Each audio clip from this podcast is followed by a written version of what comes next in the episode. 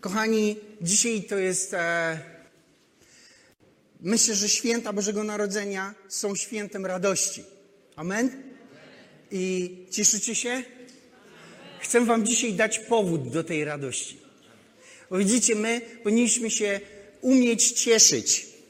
Wiecie, święta nie są po to, żeby siedzieć i płakać nad losem i przeszłymi klęskami. Święta nie są po to, żeby rozpatrywać porażki, drapać rany, jątrzyć na nowo te rzeczy, które gdzieś tam powyłaziły w rodzinie. Święta są po to, żeby się, halleluja, cieszyć. Amen? I wiecie, myślę, że... Yy, myślę, że chciałem dzisiaj to pokazać, bo po prostu kiedyś się modliłem i mówię, Boże, daj mi jakieś słowo na, to, na, te, na, to, na te święta. I tak sobie myślałem, po prostu nie chcę głosić dzisiaj jakiegoś takiego kazania, które jest standardowe i odwołuje się ciągle do tych samych wersetów i mówi te same rzeczy. Bóg jest łaskawy i mi coś dał. Więc to, co mi dał, chcę wam dać. Halleluja, za darmo. I z tego powodu otwórzmy sobie Ewangelię Łukasza, drugi rozdział, dziesiąty werset. Ewangelię Łukasza dwa i dziesięć. Wiecie, radość musi mieć swoje powody. Tak? Bo wiecie, jeśli ktoś się nie, nie cieszy, jeśli ludzie cieszą się bez powodu, no to my uważamy ich za wariatów. Nie? Więc my musimy mieć jakiś powód, żeby się cieszyć. I ja ten powód chcę wam dzisiaj dać. Chcę, żebyście go złapali razem ze mną i żebyście się nauczyli tego właśnie, tej lekcji cieszenia się. Ewangelia Łukasza, drugi rozdział, dziesiąty werset mówi o tym, że kiedy Jezus urodził się, pojawili się aniołowie, przyszli do pasterzy, którzy tam pas, paśli owce gdzieś. Anioł pański, dziewiąty werset mówi, stanął przy nich chwała pańska, zewsząd ich oświeciła i ogarnęła ich bojaźń wielka i rzekł do nich anioł, nie bójcie się, drugi rozdział, dziesiąty werset, bo oto zwiastuje wam radość wielką, która będzie udziałem wszelkiego ludu. Halleluja! Anioł przyszedł, wiecie jak jest w Grece? Anioł przyszedł i powiedział tak, ewangelizuję was dzisiaj wielką radością.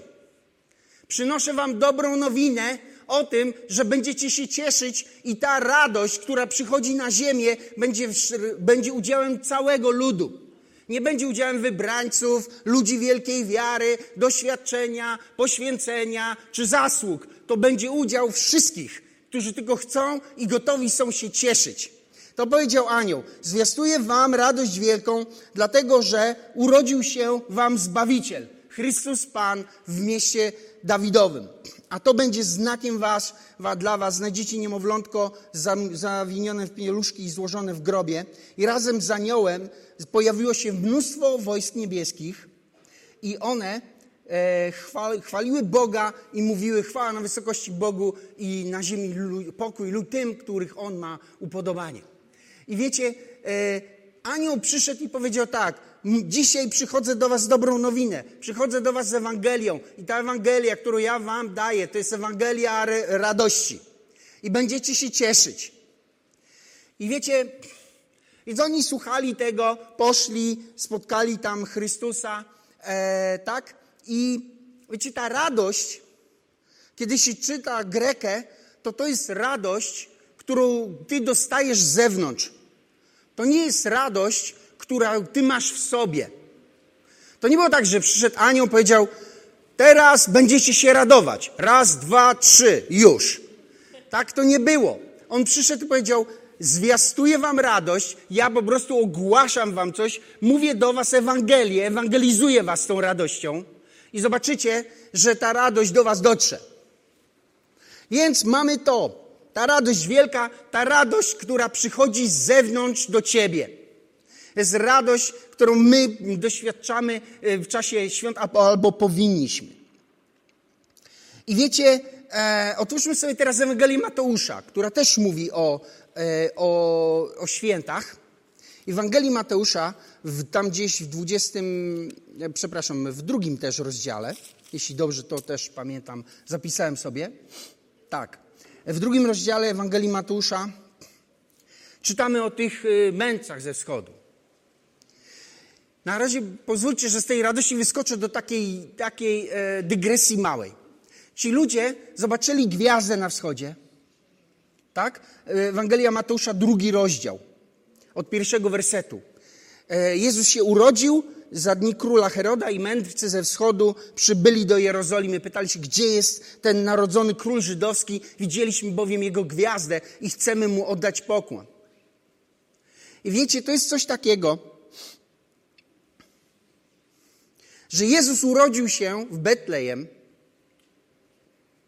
i prorocy, kiedy, się, ci, kiedy ci mędrcy pytali się, gdzie jest ten nowonarodzony król żydowski. Herod się wystraszył, że się pojawiła konkurencja, więc postanowił zwołać tych mędrców wszystkich uczonych w piśmie i chciał się dowiedzieć, gdzie. I oni mówią, no to wiadomo gdzie, w Betlejem. I zacytowali mu, i ty Betlejemie, szósty werset, ziemio judzka z proroka Michasza, wcale nie jesteś najmniejsze wśród książęcych miast judzkich. I wiecie co? Betlejem było najmniejsze z tych miast z dwunastu pokoleń. I w tym najmniejszym mieście urodził się największy człowiek. I wiecie, ten największy człowiek nie urodził się w hotelu, nie urodził się w, w blichtrze, wiecie, w przepychu i w blasku fleszy. On urodził się w stajni, tam gdzie nigdy, nigdzie go nie było widać. I moja dygresja jest, moi drodzy, taka. Wielkie rzeczy nie potrzebują wielkiej oprawy, żeby się urodzić. Wielkie rzeczy mogą się urodzić w stajni. Mogą, mogą się urodzić byle gdzie. Mogą się urodzić po prostu w miejscu, w którym nikt nie widzi, nikt nie wie, nikt nie dostrzega, ale to nie znaczy, że jeśli w takim miejscu jesteś, to nic wielkiego nie może się urodzić. Amen. Wielkie rzeczy nie potrzebują fleszy, żeby się urodzić. Wielkie rzeczy potrzebują jednego, iskry Bożej, tego natchnienia Bożego, tego czegoś, co przychodzi z nieba na ziemię. Kiedy to przychodzi, to nieważne, gdzie to jest, nieważne, gdzie to się zaczyna, ważne, co się dzieje. Bo i tak, i tak z tego może się narodzić po prostu coś wielkiego. I Chrystus, który zmienił świat i od dwóch tysięcy lat Jego Ewangelia rozchodzi się po całym świecie, roz, roz, rozprzestrzenia się tak, że po prostu y, nie ma granic, nie ma barier, których nie można byłoby przekroczyć. Więc widzimy to po nas, bo nawet do nas ona dotarła. Ta Ewangelia nie urodziła się, wiecie, z wielką reklamą, nie urodziła się, wiecie, z wielkim jakąś pompą, nie, urodzi- nie była rozprzestrzeniana na siłę przez ludzi. Ona po prostu pojawiła się w małym, najmniejszym mieście i do tego jeszcze gdzieś tam w stajni. Ale to nie przeszkodziło tej wielkiej rzeczy, żeby się stać wielką. Amen? Więc nieważne jest, gdzie wielkie rzeczy się rodzą. Ważne jest to, co to jest i czy chcesz włożyć swój trud w to, żeby to się rozwijało. To jest moja dygresja. Więc mamy tutaj... A... I jest druga rzecz, którą chcę z tej dygresji zawrzeć, to jest gwiazda. Wiecie co? Ci mędrcy przyszli do Jezusa Chrystusa nie dlatego, że im ktoś powiedział o Jezusie. Oni przyszli do Jezusa Chrystusa, bo gwiazdę zobaczyli. I chcę wam powiedzieć wszystkim, a szczególnie tym, którzy być może nie znacie osobiście Jezusa Chrystusa. Jest taka zasada w życiu, że kiedy ty zaczynasz szukać czegoś duchowego, to Bóg sprawi, że pewne duchowe rzeczy będą się wydarzyć w twoim życiu. Ale musisz wiedzieć o tym, że co by to nie było, to to będzie cię zawsze prowadzić tylko do jednego miejsca, do Jezusa. Wszystkie duchowe rzeczy, których dość, kiedy człowiek otwiera się duchowo, kiedy zaczyna wierzyć, że Bóg istnieje i kiedy zaczyna szukać Go, w jakiś sposób zmierzać do tego miejsca, zaczynają wydarzyć się duchowe rzeczy, takie jak dla tych ludzi wydarzyło się, że zobaczyli gwiazdę. Ale czy to będzie gwiazda, która się porusza, a nie powinna? Czy to będą inne duchowe rzeczy? To wszystkie te rzeczy prowadzą tylko i wyłącznie do jednego miejsca. Do tego, żebyś ty spotkał się z Jezusem Chrystusem. I wiem też, i druga uwaga jest dla tych, którzy są wierzący. Słuchajcie, jeżeli chcecie znaków i cudów, jeżeli chcecie, żeby niezwykłe rzeczy działy się w waszym życiu, to musicie zatroszczyć się o to, żeby to, co robicie, to było coś, co dotyczy Jezusa Chrystusa. Bo nadnaturalne działanie Boże zaczyna się wtedy w twoim życiu, kiedy to, co ty robisz i czym się zajmujesz, dotyczy Jego, a nie tylko ciebie. Amen? Bo widzisz, kiedy rzeczy w twoim życiu dotyczą ciebie, Jego, to będą też i ciebie dotyczyć. Bo Bóg, kiedy ty zajmujesz się Nim, to On będzie się zajmować też i tobą. Ale porządek jest ważny. Bo jeżeli będziesz się zajmować tylko sobą, to twoje życie się skurczy do twoich rozmiarów. Więc y, jeśli szukasz tych, jeśli chcesz, żeby w twoim życiu pojawiło się nadnaturalne działanie Boże, to musisz zacząć zajmować się rzeczami, które dotyczą Jezusa. Jeżeli spojrzysz do Biblii i zaczniesz sobie studiować, to zobaczysz, że największe rzeczy i najbardziej spektakularne rzeczy zawsze wydarzały się wtedy, kiedy dotyczyło to Zbawiciela. Kiedy dotyczyło to Jezusa Chrystusa, Jego samego. I ostatnia rzecz. Jezus przyszedł na tą ziemię nie jako król, chociaż Go jako króla nazwali, bo jest królem. Jezus przyszedł na tą ziemię jako dar, jak prezent. I On jest prezentem. Największym prezentem, jaki kiedykolwiek ziemia dostała i dostanie. Ale chcę powiedzieć też, moi drodzy, że ponieważ On jest prezentem, ty też jesteś prezentem, jeśli należysz do Niego. Amen? Amen. Jesteś prezentem, który Bóg sprezentował tej ziemi. Sprezentował ludziom, którzy z tobą są, sprezentował twojej rodzinie, sprezentował tym wszystkim, z którymi masz relacje, ponieważ to, co w tobie jest, jest darem Bożym i jest prezentem dla tych, którzy Go jeszcze nie znają. Amen? Amen. Więc chcę, żebyście o tym pamiętali, bo różnie bywa i różnie, różnie rzeczy e, e, się dzieją. I ostatnia rzecz z tej dygresji, już wyskakuje z niej, obiecuję, to jest to, że wiecie co? Jeżeli prezent ma zadziałać, to musi być dany w miłości. Amen? Amen. Bo wiecie, prezent może być nieprawdopodobnie drogi, ale jeżeli nie ma w tym dawaniu miłości tego, który ofiaruje, to ten prezent jest nic nie warty. Możesz dostać po prostu, nie wiem, najdroższy samochód świata, jeżeli ktoś ci go po prostu da, żebyś się od niego odwalił, to to będzie znaczyło dla ciebie mniej niż to, że ktoś przyjdzie, kupi muffina na stacji benzynowej, wsadzi tam świeczkę, podpali i powie ci: kocham cię. To będzie dla ciebie zawsze więcej znaczyć. Amen? Bo najważniejszych rzeczy nie da się kupić, najważniejszych rzeczy nie da się pieniędzmi osiągnąć. Najważniejsze rzeczy są te, które idą z serca i to serca, które kocha, a nie serca, które macie w nosie albo, nie daj Boże, nienawidzi. Amen? I pamiętajcie o tym, kiedy są święta i kiedy sobie dajemy prezenty. Bóg dał Jezusa Chrystusa, bo nas kochał, albowiem Bóg tak umiłował świat, że Syna swojego jednorodzonego dał, aby każdy, kto w Niego wierzy, nie zginął, ale miał życie wieczne. Amen? Amen? Bóg dał, bo kochał i dlatego ten dar jest tak wielki. I on jest tak wielki dlatego, że Bóg kocha bezwarunkowo.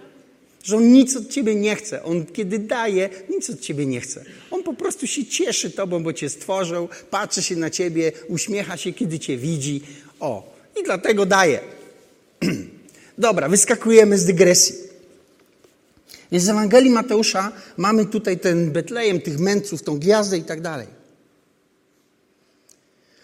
A i czytamy dziewiąty werset w Ewangelii Mateusza, tak? Jest napisane, że oni, czyli ci, ci mędrcy, wysłuchali króla, odeszli, a gwiazda, którą ujrzeli na wschodzie, wskazywała im drogę i doszedłszy do miejsca, gdzie było dziecię, zatrzymała się. I słuchajcie, a gdy, a ujrzawszy gwiazdę, niezmiernie się uradowali. I zobaczcie, że tutaj jest to samo. Najpierw mamy Ewangelię radości głoszoną przez anioła, teraz mamy mędrców, którzy przychodzą do Jezusa Chrystusa i oni dostali, zostali dotknięci dokładnie tym samym. Zostali dotknięci radością. i po prostu ucieszyli się, kiedy ją zobaczyli i z tej radości i w tej radości przyszli do Jezusa i do Marii, złożyli mu pokłon, złożyli mu te wszystkie dary. I, a, i wiecie, w tej radości e, powrócili do swojej, do swojej ziemi. I wiecie, myślę, że radość jest po prostu podstawą do świąt. I teraz oczywiście zaraz się pojawi takie pytanie, jak tu radować i się cieszyć, skoro mamy z takimi rzeczami do czynienia, skoro przeżywamy takie trudne rzeczy. I ta pandemia, i tam te wszystkie inne sprawy, których nie chce mi się wymieniać. Jak to po prostu pogodzić? No więc chcę wam pokazać coś. Widzicie, święta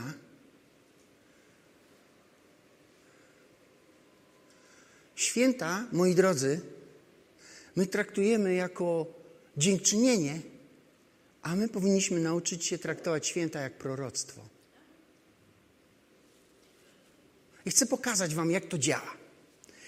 W Dziejach Apostolskich, dwudziesty siódmy rozdział. W Dziejach Apostolskich dwudziesty siódmy opisane jest, kiedy e,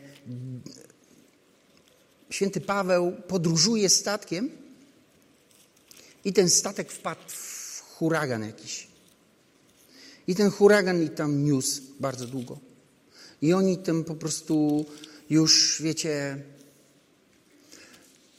to jest dwudziesty siódmy rozdział, od dziesiątym wersecie święty Paweł przestrzegał ich, mówi: mężowie, przewiduję, że dalsza żegluga będzie związana z niebezpieczeństwem i z wielką szkodą, więc e, nie ruszajmy się. Ale nikt go nie chciał słuchać, więc po prostu a, ruszył. I Słowo Boże mówi, że zerwał się e, huragan i tam oni pływali w tym huraganie wiele dni. I dwudziesty pierwszy werset mówi: gdy już byli długo bez posiłku, stanął Paweł wśród nich i powiedział: trzeba było posłuchać mnie, nie odpływać z Krety, ale mimo obecnego położenia wzywam was, żebyście byli dobrze, dobrej myśli. I zwróćcie uwagę, że Paweł działa dokładnie w tym samym schemacie jak anioł. Anioł przychodzi i mówi: ewangelizuję was radością.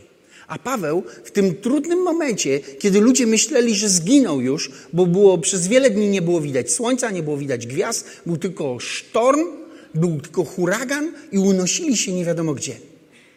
A on przyszedł i powiedział do nich: słuchajcie, mimo obecnego położenia wzywam was, głoszę wam Ewangelię, żebyście byli dobrej myśli, bo nikt nie zginie, tylko ten statek. Dlatego, że przyszedł do mnie anioł i powiedział: musisz stanąć przed cesarzem, więc Bóg ze względu na ciebie darował ci wszystkich tych, którzy z tobą płyną. Przeto bądźcie dobrej myśli, mężowie, bo ufam, że tak będzie, jak mi powiedziano. I dalej. Płyną, dalej płyną.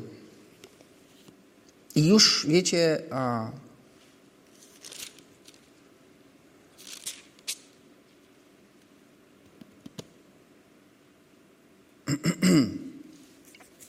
szukam tego fragmentu. trzydziesty trzeci. A gdy miało już świtać, nalegał Paweł na wszystkich, żeby się posilili, mówiąc: dzisiaj mija czternasty dzień, jak czekacie i pozostajecie bez posiłku, nic nie jedząc. Dlatego wzywam was, żebyście się posilili, bo to przyczyni się do waszego ocalenia. Nikomu bowiem z was włos z głowy nie spadnie. A gdy to powiedział, wziął chleb, podziękował Bogu wobec wszystkich, łamał i zaczął jeść. A oni wszyscy, nabrawszy otuchy, również się posilili. I słuchajcie,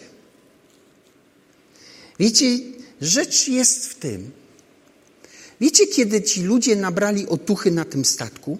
Nie wtedy, kiedy ich Paweł zachęcał, ale wtedy, kiedy usiedli razem i zaczęli łamać razem chleb.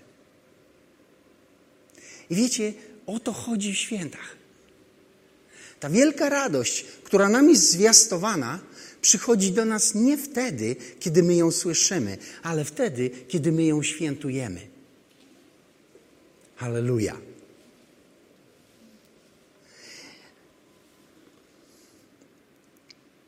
I a, myślę, że świętowanie w chrześcijaństwie jest proroctwem Bożej interwencji. Świętowanie jest proroctwem Bożej interwencji, bo my cieszymy się nie z tego, co było, ani z tego, co jest, ale jesteśmy pełni radości z powodu tego, co będzie. Halleluja. I jeszcze jeden fragment.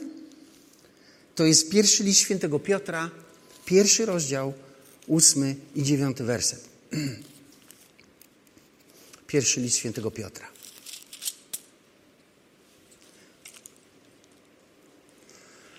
Tego miłujecie, chociaż Go nie widzieliście. Wierzycie w Niego, chociaż teraz nie widzicie.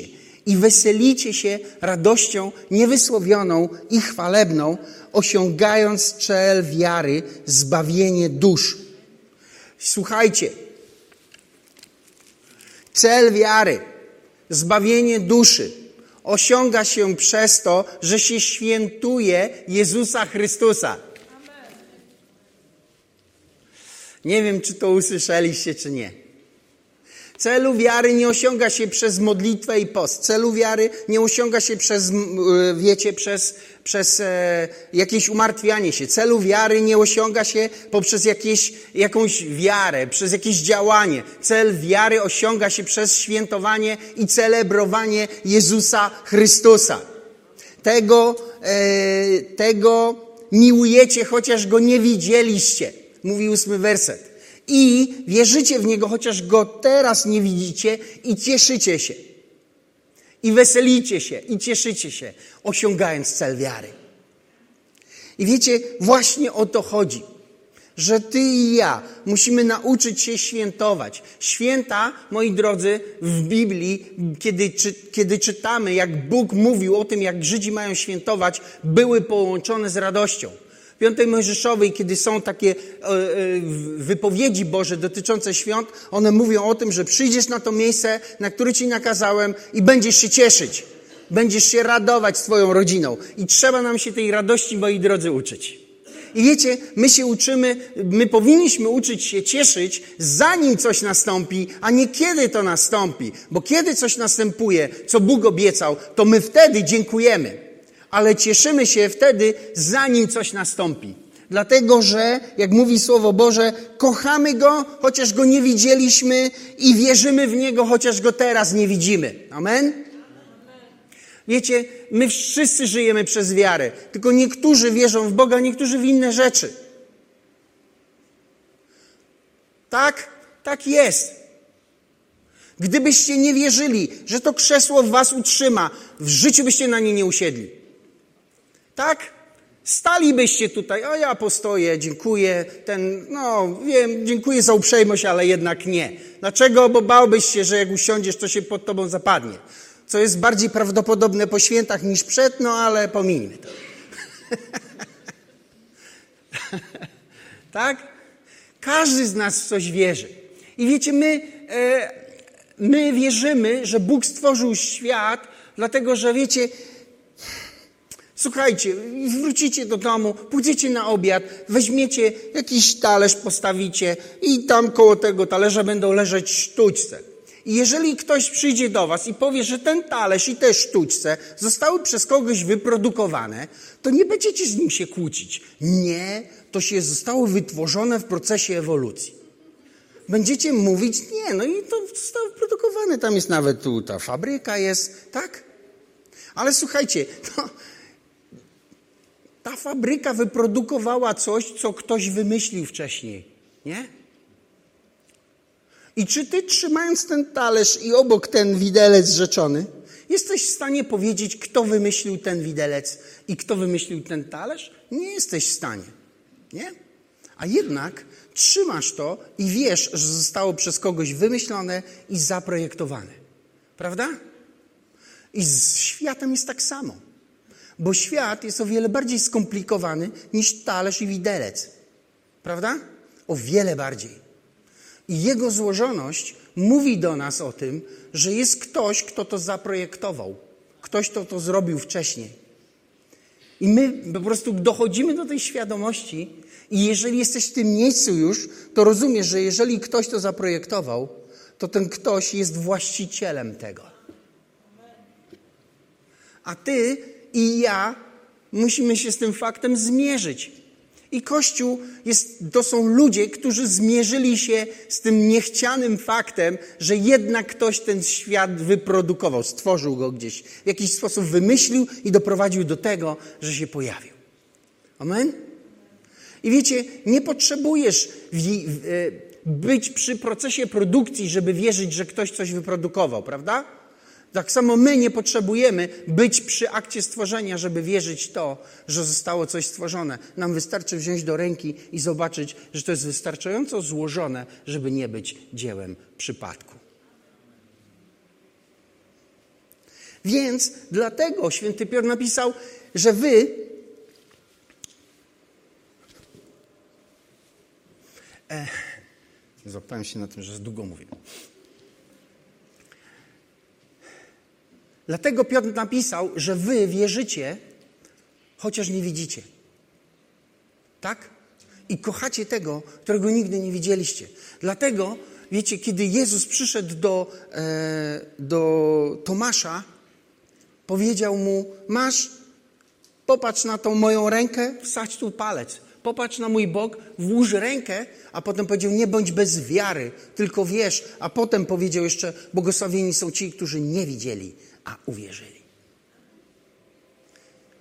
Więc wiecie, jest wystarczająco dużo przykładów i powodów w stworzeniu, w, w, w tym, jakie ono jest złożone. Właściwie, słuchaj,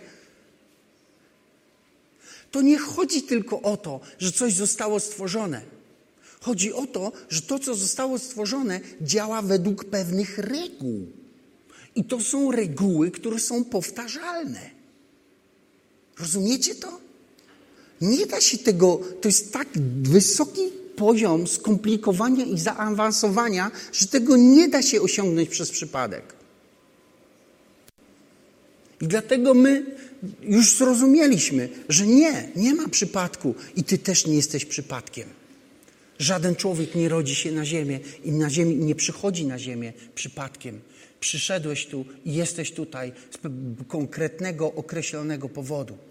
Bóg cię powołał do życia i powołał cię, żebyś tu przyszedł, żebyś tu był, żebyś był darem i prezentem dla kogoś, żebyś był e, dla kogoś, żeby się ktoś z ciebie cieszył, że tu jesteś, żeby ktoś za ciebie Bogu dziękował, żeby komuś było lepiej z powodu ciebie. To jest powód, dla którego się tu pojawiłeś na tej ziemi i jesteś tutaj dzisiaj. Być może i słuchasz tego, co mówię i wiesz, chcę ci powiedzieć, że ten, który to stworzył, to jest Bóg, którego poznajemy w Jezusie.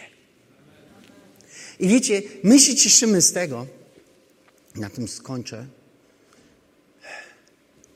bo w Ewangelii Jana, pierwszy rozdział i czternasty werset jest napisane tak. A Słowo stało się ciałem mieszka- i zamieszkało wśród nas. I słuchajcie, twoim powodem do radości i moim powodem do radości jest to, że my wierzymy, bo, bo e, chociaż nie widzieliśmy i my się cieszymy z tego, że Jezus Chrystus przyszedł na tą ziemię, bo to oznacza, że jest połączenie między niebem i ziemią. Że jest, że z nieba przyszedł ktoś na ziemię, urodził się i Bóg, który był w niebie, urodził się na ziemi w ciele małego chłopaka. Tak? I to mówi do nas, że jest połączenie między niebem a ziemią. To mówi do nas o tym, że Bóg nie chce żyć w dystansie, że Bóg nie stworzył świata, potem go porzucił, zostawił i powiedział, radźcie sobie, a ja kiedyś przyjdę i was z tego wszystkiego rozliczę. Nie, Bóg posłał tutaj kogoś, Bóg posłał pośrednika, Bóg posłał pomost między Nim a nami i ten pomost nazywa się Jezus Chrystus. I my cieszymy się właśnie z tego, bo widzisz, jeżeli jest pomost między niebem a ziemią, to może być jak w niebie, tak i na ziemi. Amen? Jeżeli jest pomoc między niebem a ziemią, to znaczy, że to, co w niebie jest dostępne na ziemi, jest dostępne przez Jezusa Chrystusa, ale potrzebujesz tylko jednej rzeczy. Potrzebujesz przyjść do Niego i potrzebujesz się z Nim poznać. Kiedy to zrobisz, to wtedy twoje życie się zmieni i ty też będziesz miał ten osobisty kontakt, ten pomoc między niebem i halleluja ziemią. A dla tych, którzy wierzą, dla tych, którzy jesteście na nowonarodzeni, chcę powiedzieć wam, że Słowo staje się ciałem. I święta, my świętujemy to, że Słowo stało się ciałem, że Bóg, który obiecywał przez setki lat, przez wielu proroków, przez mnóstwo różnych wydarzeń o Mesjaszu, o Zbawicielu, dopełnił swojego Słowa i Słowo stało się ciałem. I wiesz, jeśli Słowo stało się ciałem w Jezusie Chrystusie, to Słowo stanie się też ciałem w twoim, halleluja, życiu. I dlatego, wiecie, my mamy się cieszyć, zanim coś nastąpi. Zanim mamy zrobić sobie święto, halleluja. Wiecie co? My powinniśmy nauczyć się tego, że kiedy Bóg do nas mówi i objawia nam jakieś słowo na temat tego, o co się modliliśmy, to my powinniśmy urządzić sobie festiwal, święto jakieś, cieszyć się i radować, zanim coś się stanie, a nie kiedy się stanie. Żebyśmy nie byli starymi zgredami, skrzywionymi, wiecie, i powykrzywionymi zgryzotami, jakimiś innymi rzeczami, rozumiecie? Albo żebyśmy nie byli ludźmi, którzy się karmią strachem. Amen? Bo my się mamy karmić wiarą. Może źle, że to powiem, ale wiecie sobie, wiecie czasami tak, że w Polsce powinien powstać taki gatunek filmowy. Chrześcijański horror. Dlatego, że niektórym ludziom tak brakuje strachu, że normalnie cały czas się czymś straszą nawzajem. Więc myślcie sobie, że zamiast nas dręczyć i straszyć nas naokoło tym strachem, którego tak potrzebują, mogliby pójść sobie na horror. Pobaliby się tam ze dwie godziny, nakarmili swoją potrzebę strachu i byłoby łatwiej. Ze strachu nie będzie wiary. Słyszycie mnie? Nie ma wiary ze strachu. Wiara przychodzi z zaufania. Wiara przychodzi z radości. Wiara przychodzi ze spełnionych obietnic, w które ty zaufałeś Bogu, że one się wypełnią. Halleluja. Dlatego, wiecie, wolę, kiedy Bóg do mnie mówi, usiąść i się cieszyć tym, co do mnie powiedział, dlatego, że twoja radość jest zapowiedzią wypełnienia tego, co Bóg ci obiecał. Bo, bo święta nie są dziękczynieniem. Święta są, halleluja, proroctwem. Są proroctwem tego, co się wydarzy w twoim życiu. Bo Jezus Chrystus urodził się i to Jego narodziny były proroctwem, moi drodzy, tego wszystkiego, co On zamierzał uczynić i co uczynił dla ciebie i dla mnie. Amen? Więc nauczmy się cieszyć. Słuchajcie, nauczmy się cieszyć. Nie miejcie wyrzutów sumienia, że macie dobry czas, że się bawicie, że się śmiejecie i wiecie... Amen? Amen. Żeby nie było takich, wiecie... Ha, ha, ha. No tak, jestem chrześcijaninem. No, bo to po prostu, no nie! Chrześcijaństwo jest, tak? Tego, z tego się cieszycie, tak? Chociaż go nie widzieliście, tak? I my się trzeba nam tego uczyć. Wiecie, bo prawdziwe chrześcijaństwo jest radosne. Prawdziwe chrześcijaństwo jest pełne życia, zadowolenia z tego, że mamy Jezusa Chrystusa. Amen? To jest chrześcijaństwo twoje i moje. A ten reszta, wszystko te zgry, zgryzoty, to takie, ten, niech sobie idą ludzie na ten horror, posiedzą dwie godziny, a potem niech się cieszą razem z nami. Amen? Bo widzisz, kiedy ty się cieszysz i kiedy radujesz się Jezusem Chrystusem i tym, co On uczynił dla twojego życia i tym, co obiecał ci, że uczyni, to to, co On obiecał, zaczyna się, staje się ciałem. Bo, proro, bo święta są proroctwem. I wierzę, słuchajcie, że no trochę już koniec tych świąt, nie? Prawie. Ale e, wierzę, że święta powinny być czasem, kiedy uczymy się i, i radujemy się i, i cieszymy się z tego, co Bóg nam dał i po prostu obiecałem sobie, że nie będę się dawał już więcej nikomu z tych radości okradać. Halleluja. Powstańmy.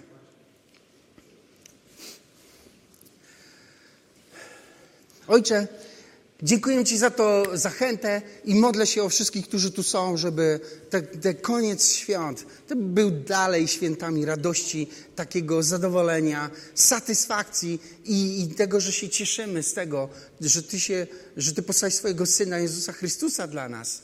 I też z tego, że co nadchodzi, bo wiemy, że w Tobie, w Jezusie Chrystusie nadchodzą dobre rzeczy. I wiemy, tak jak pokazałeś to przez świętego Pawła, że kiedy my świętujemy Ciebie i czcimy, to przychodzi zmiana i przychodzi odmiana i po prostu przychodzi coś dobrego z nieba na ziemię. I może jesteś tu dzisiaj. Jakoś dotrwałeś do końca i chcę Ci powiedzieć, że ta radość może być też Twoją radością. I ona przychodzi wtedy, kiedy człowiek otwiera się na to, żeby się spotkać z Jezusem Chrystusem, żeby zaprosić Go do swojego życia, bo Jezus urodził się w stajence po to, żeby się też urodzić w Twoim sercu któregoś dnia. Żebyś Ty w Twoim sercu też otworzył się i powiedział Jezusowi tak. Jezus nie jest, wiecie, a jakimś... Jezus nie będzie Cię najeżdżać, Jezus nie będzie Cię zmuszać. On chce Twojego zaproszenia, bo On Cię kocha i szanuje. Ale z drugiej strony, odkąd się urodziłeś czy urodziłaś, Bóg całe życie czeka na ten moment, w którym mógłby się z Tobą osobiście spotkać i dotknąć Twojej duszy i sprawić, że Ty będziesz się cieszyć. Wiecie, Słowo Boże mówi o radości niewysłowionej i chwalebnej. O tej, której, która przewyższy Twoją zdolność do cieszenia się rzeczami. Coś, co przyjdzie do Twojego życia i Cię zmieni od środka i sprawi, że Ty będziesz sam zdziwiony sobą, jak bardzo Bóg zmienił Twoje życie na lepsze. I Bóg zmieni Twój los, odmieni go, ale potrzebujesz Go zaprosić do siebie. Potrzebujesz Go zaprosić do siebie. Jeśli to zrobisz, Jeśli to zrobisz dzisiaj, Bóg zacznie dzisiaj. Bóg zacznie dzisiaj. Bóg zacznie dzisiaj. I ja tak gdzieś odbieram, że ktoś tu jest, kogo, kogo, wokół kogo krążą demony. Szatan wokół Ciebie krąży i Cię chce dręczyć. I chcę powiedzieć Ci, że Bóg nie dręczy ludzi. Bóg ludzi kocha. I On chce Ciebie do siebie przyciągnąć i Cię wyrwać z tego. I On to zrobi. I zrobi to dzisiaj, jeśli posłuchasz mnie. Jeśli przy... zaprosisz Jezusa Chrystusa do swojego życia. Więc chcę zaprosić Cię do takiej wspólnej modlitwy. Proponuję, żebyśmy się razem pomodlili. Ty i ja. I kiedy będziemy się modlić, powtarzaj za mną słowa modlitwy, ale powiedz je do Niego, do Jezusa. Jezus Chrystus usłyszy Cię, a coś zmieni się w Twoim życiu. Halleluja. Pomódlmy się razem. Panie Jezu, Ty umarłeś za moje grzechy. Stworzyłeś ten świat, stworzyłeś mnie. I teraz rozumiem, że potrzebuję Ciebie. Potrzebuję Ciebie zaprosić do mojego życia. Otwieram więc dzisiaj moje serce i zapraszam Cię. Wejdź do mojego serca. Wejdź do końca. Wyznaję Ciebie, Jezusa Chrystusa, moim Panem i Zbawicielem i wierzę, że od dzisiaj mieszkasz w moim sercu, a Twoje zbawienie stało się moim zbawieniem. I decyduję dzisiaj, że będę za Tobą podążać, będę Cię słuchać i będę Cię naśladować. Amen.